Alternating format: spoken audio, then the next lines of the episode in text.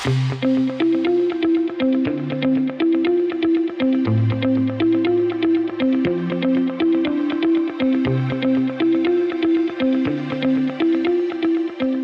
everybody.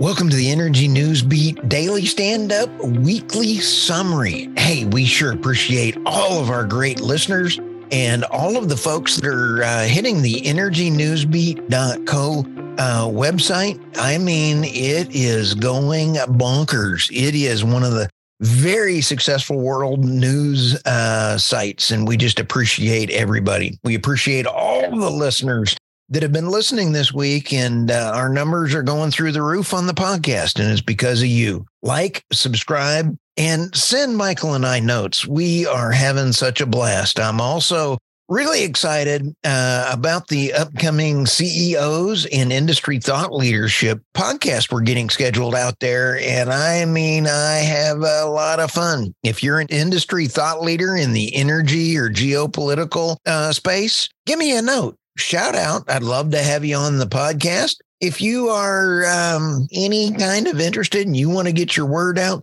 let me know. I want to hear from you. Okay, uh, there is some really big trends going on. Those trends are all around energy independence and also uh, what countries are going to need to survive. Those countries need energy independence and in Europe, Sweden and a few others are really looking to even, they're questioning whether or not they need to stay in the EU. Borders are a true issue in the Europe. In my opinion, borders are a real issue here in the United States. Countries that cannot survive if they don't have energy independence and borders. So, with that, hey, enjoy the shows this week that Michael and I did. It has been a really busy week. Thank you and look forward to talking to you guys soon. Have a great weekend. Biden EPA announces toughest ever rules for power plant emissions. Michael, uh, this is critical because it really uh, dumps into some serious meat in the grid.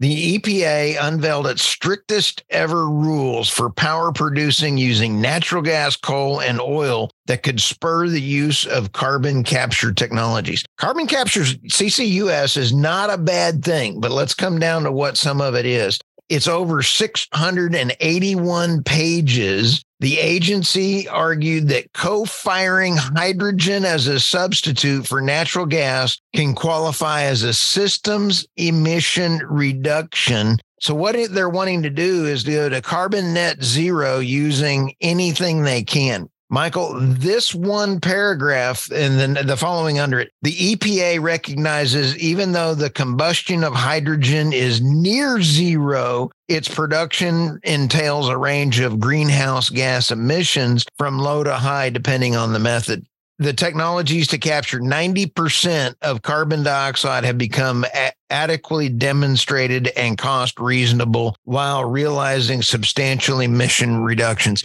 This is not true. This is 100% not true. Hydrogen in its creation it uses about four times the amount of energy that is displaced when burned. Um, it also uses a lot of water hydrogen, unless it's being made by natural gas, uh, is using a lot of water. So here's this is just a total misnomer. It's going to drive the price for electricity even higher.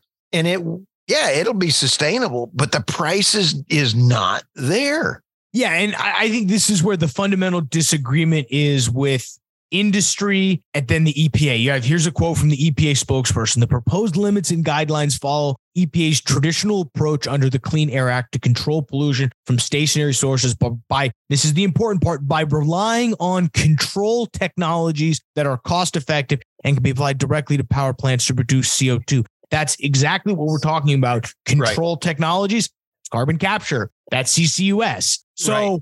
the question is is that now cost effective? The EPA seems to think so.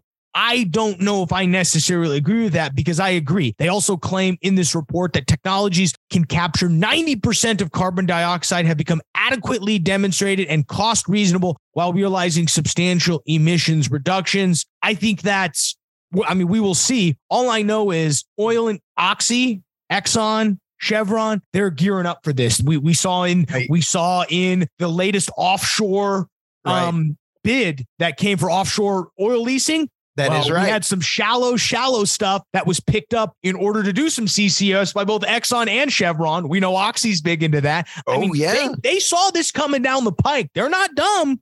No, it's a multi trillion dollar market, and I'm all for it, Michael. The technology, just like in renewables, is not there yet. You know, natural gas is supposed to be the bridge fuel till we get there. 2030 is not that far off. 2035, we're still not uh, in fact, the E the EU prime minister said we are stuck using fossil fuels for decades. He said that last week. So at least somebody is admitting it. Yeah, and you know, unfortunately, the EPA has fairly unilateral authority to just announce these rules and put them into it and put them into existence. So it'll be interesting to see how these things play out. I think it's time we get to our comedy segment, Stu. Oh yeah, uh, U.S. Uh, climate envoy John Kerry in 2021 said uh, America simply won't have coal on its grid by 2030. The man is a ketchup magnet. I mean, he can't have a hamburger without having. Oh, his family is from is all the Heinz. That's where he's got all of his money. What a knucklehead! You cannot pull coal off of the grid yet. And if you're going to not support natural gas, we won't make it. The man is a ketchup hound. I'm, I'm a mustard guy myself. When China invi- invades Taiwan, there are some energy consequences. yeah, think. okay. There's some similarities. The author of this article absolutely did great there are first the first steps. China and Russia have similar uh, and things in common. Both are authoritarian states. Author, uh, both lost territory in the 20th century. Both are set on redressing and attacking again. We already got one of them attacking mm-hmm. Ukraine. China has been grumping around on this for a long time. President Xi has got some real problems with his economy. And in the past, whenever a communist leader has got some problems, they declare war on somebody. And uh, well, it's an easy way to stimulate your own economy at home because you have to begin to up your production. I mean, it's yep. it's an unfortunate reason, but there's an oddly tactical reason for it. Oh, exactly there uh, the scale of the shock uh, assume for a moment this is a one of the paragraphs in here that china launches a full scale invasion tomorrow and imagine that the taiwanese people and its military do not surrender instantly as the ukrainians were supposed to do. Imagine the headlines. Imagine the political response and imagine the economic fallout. Holy smokes. Think about the world's economy stopping and wondering what's going to go on it would be even a bigger shock if the U.S. plus or minus allies retaliated militarily. Uh, there's even some more things in here. This is uh, the energy policy challenges of Europe. Um, I mean, of China. They don't care. They have all of, they've been doing the rare earth minerals for 20 years. And now all of a sudden, all of our country is sitting there going, we're going to go to EVs. We got to have rare earth minerals and critical minerals. And um, hmm, it takes how many years, Michael? Uh, my beloved School of Mines uh, graduate. Takes a long time to dig a hole, doesn't it? It, it mines are, are 50 year investments. You know, I think this article points out that we've at least done a decent job of recognizing that China's a threat on this point, you know, um, through the CHIPS Act. And, you know, we, we've yes. done an okay job of saying that, okay, they are a threat on this, on this infrastructure side. We've passed the CHIPS Act. I think, you know, where the energy policy gets dicey, specifically with when China invades Taiwan, if that's what the sentiment we're going to, it's going to be that clean energy economy that's where the ripple effect is through. They own the critical mineral supply chain. It's going to be very hard for us to, in an instant, get lithium, nickel, copper, you know, cobalt of all things to wind turbines, solar panels. Yep. And if we destroy the natural gas machine, we're not going to be able to pick that machine up. You're exactly right. And that's where it's going to hurt us is we're going to end up with way more demand than we have in, in dispatchable power and are not going to be able to. So I think, you know, this article goes on to point out the dangers of the gradualistic approach, which I think is key. We have to, we, we can't just, we can't do death by a thousand cuts. You got to cut the head off the snake now. And I, right. I mean, cut the head off the snake, secure our own supply chain. You can't, you know, China's going to do what China's going to do. We got to right. secure our own supply chain so that when the inevitable happens, we're good to go. Oh, I well said. Well said, dude. I like Sec- Michael Tanner, Secretary of State, 2024. I think so. You would actually, you would Absolutely. actually, you. Hey, I'd vote for you. Uh, let me call Trump. Yeah, no kidding. EU raw material targets need money and faster permits, Sector Chief says. Michael, we can't grow the grid in the US. We can't uh, supply EVs without critical minerals. We can't get to carbon net zero without critical minerals or natural gas or nuclear. So, as President Bush would say, nuclear under the EU Critical Raw Materials Act, which has yet to enter force, the bloc has set 2030 targets for the minerals required for its green transition. 10% of annual needs mined, 15% recycled, and 40% processed in Europe. Those are unattainable numbers. Yeah, I mean, is there any lithium in Europe? There's no. no of course not. So what are they going to do? Take it from their teeth? I, yeah, I don't know. He's going to be invading Poland for lithium. Ooh, smack. um, uh, Bernard Schaefer, CEO of the EIT Raw Materials, an EU funded group. There's some uh, there's some dark money. That's about as dark as it gets. I was going to say there's some corruption An waiting to happen. Funded climate group. Ooh, I bet that's Ooh. a creepy guy. I bet that guy's got. I bet that guy's creepy at parties. Oh yeah. Ooh, bet he knows Epstein. Okay, one of the key elements uh, to accelerate investment and mobilize financing for mining and permitting, this will have to happen very soon. Michael, Japan, or excuse me, China has had 20 years of building their supply chain of critical minerals. You're not going to go, well, look at the time. I need a supply chain of minerals. It's not going to happen. Yeah, they're not. I mean, this is, it is funny how they state, you know, it is like what we said in the open. It's, it's like that scene from, um, Back to the Future. Hello, McFly. Anybody home? Hello, McFly. You've been asleep at the wheel now for two years, for 20 years. Wake up now. Oh, we need faster permitting and mining. They're clearly not listening to the show. We clearly don't quite have Brussels listening to the show. Oh, no, not yet. Uh, they, Norway uh, and Russia. Uh, we are big news source in, in for the Russians. Let's go over here. of, co- of course, you are Putin Jr. Hey, they they want to know my my imitation of Putin. I am so funny in Russia. Yeah, Fossil just, just just I hope he likes our impression enough to where when he shoots points the nukes, he points it away from us. Oh yeah, well he doesn't call me, you know. Uh, Who knows, Putin Jr.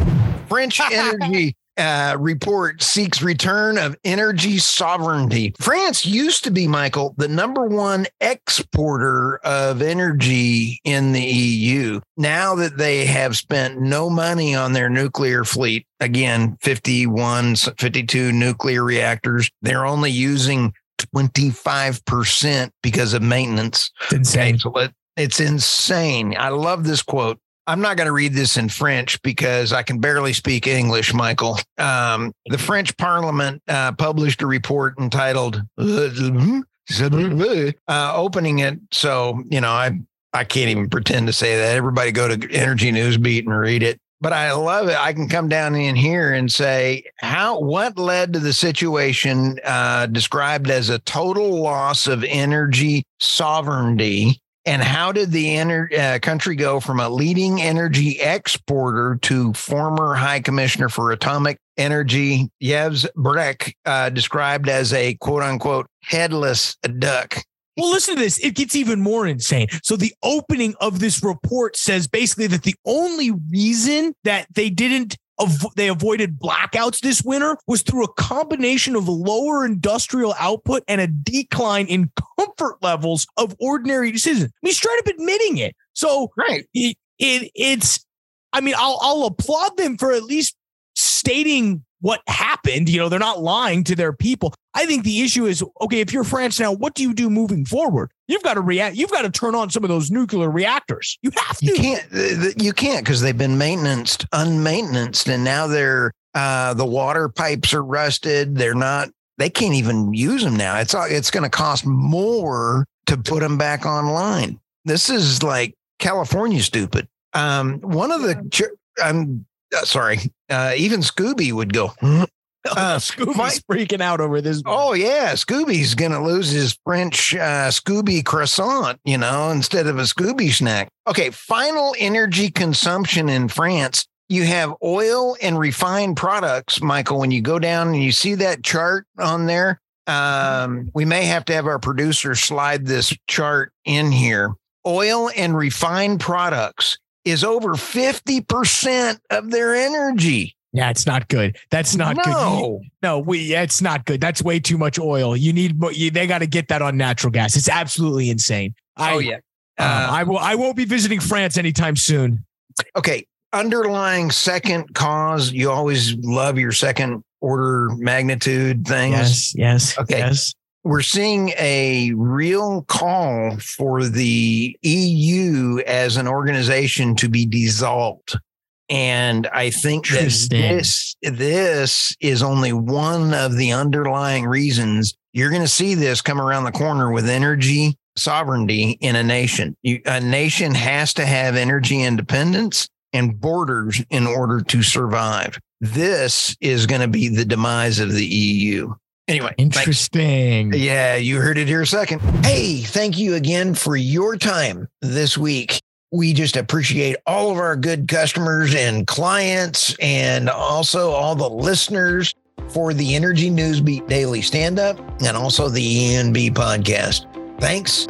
Uh, give us a shout out, give us a like, give us five star smash, hit that. I'm just trying to talk like a young podcaster. I'm having too much fun.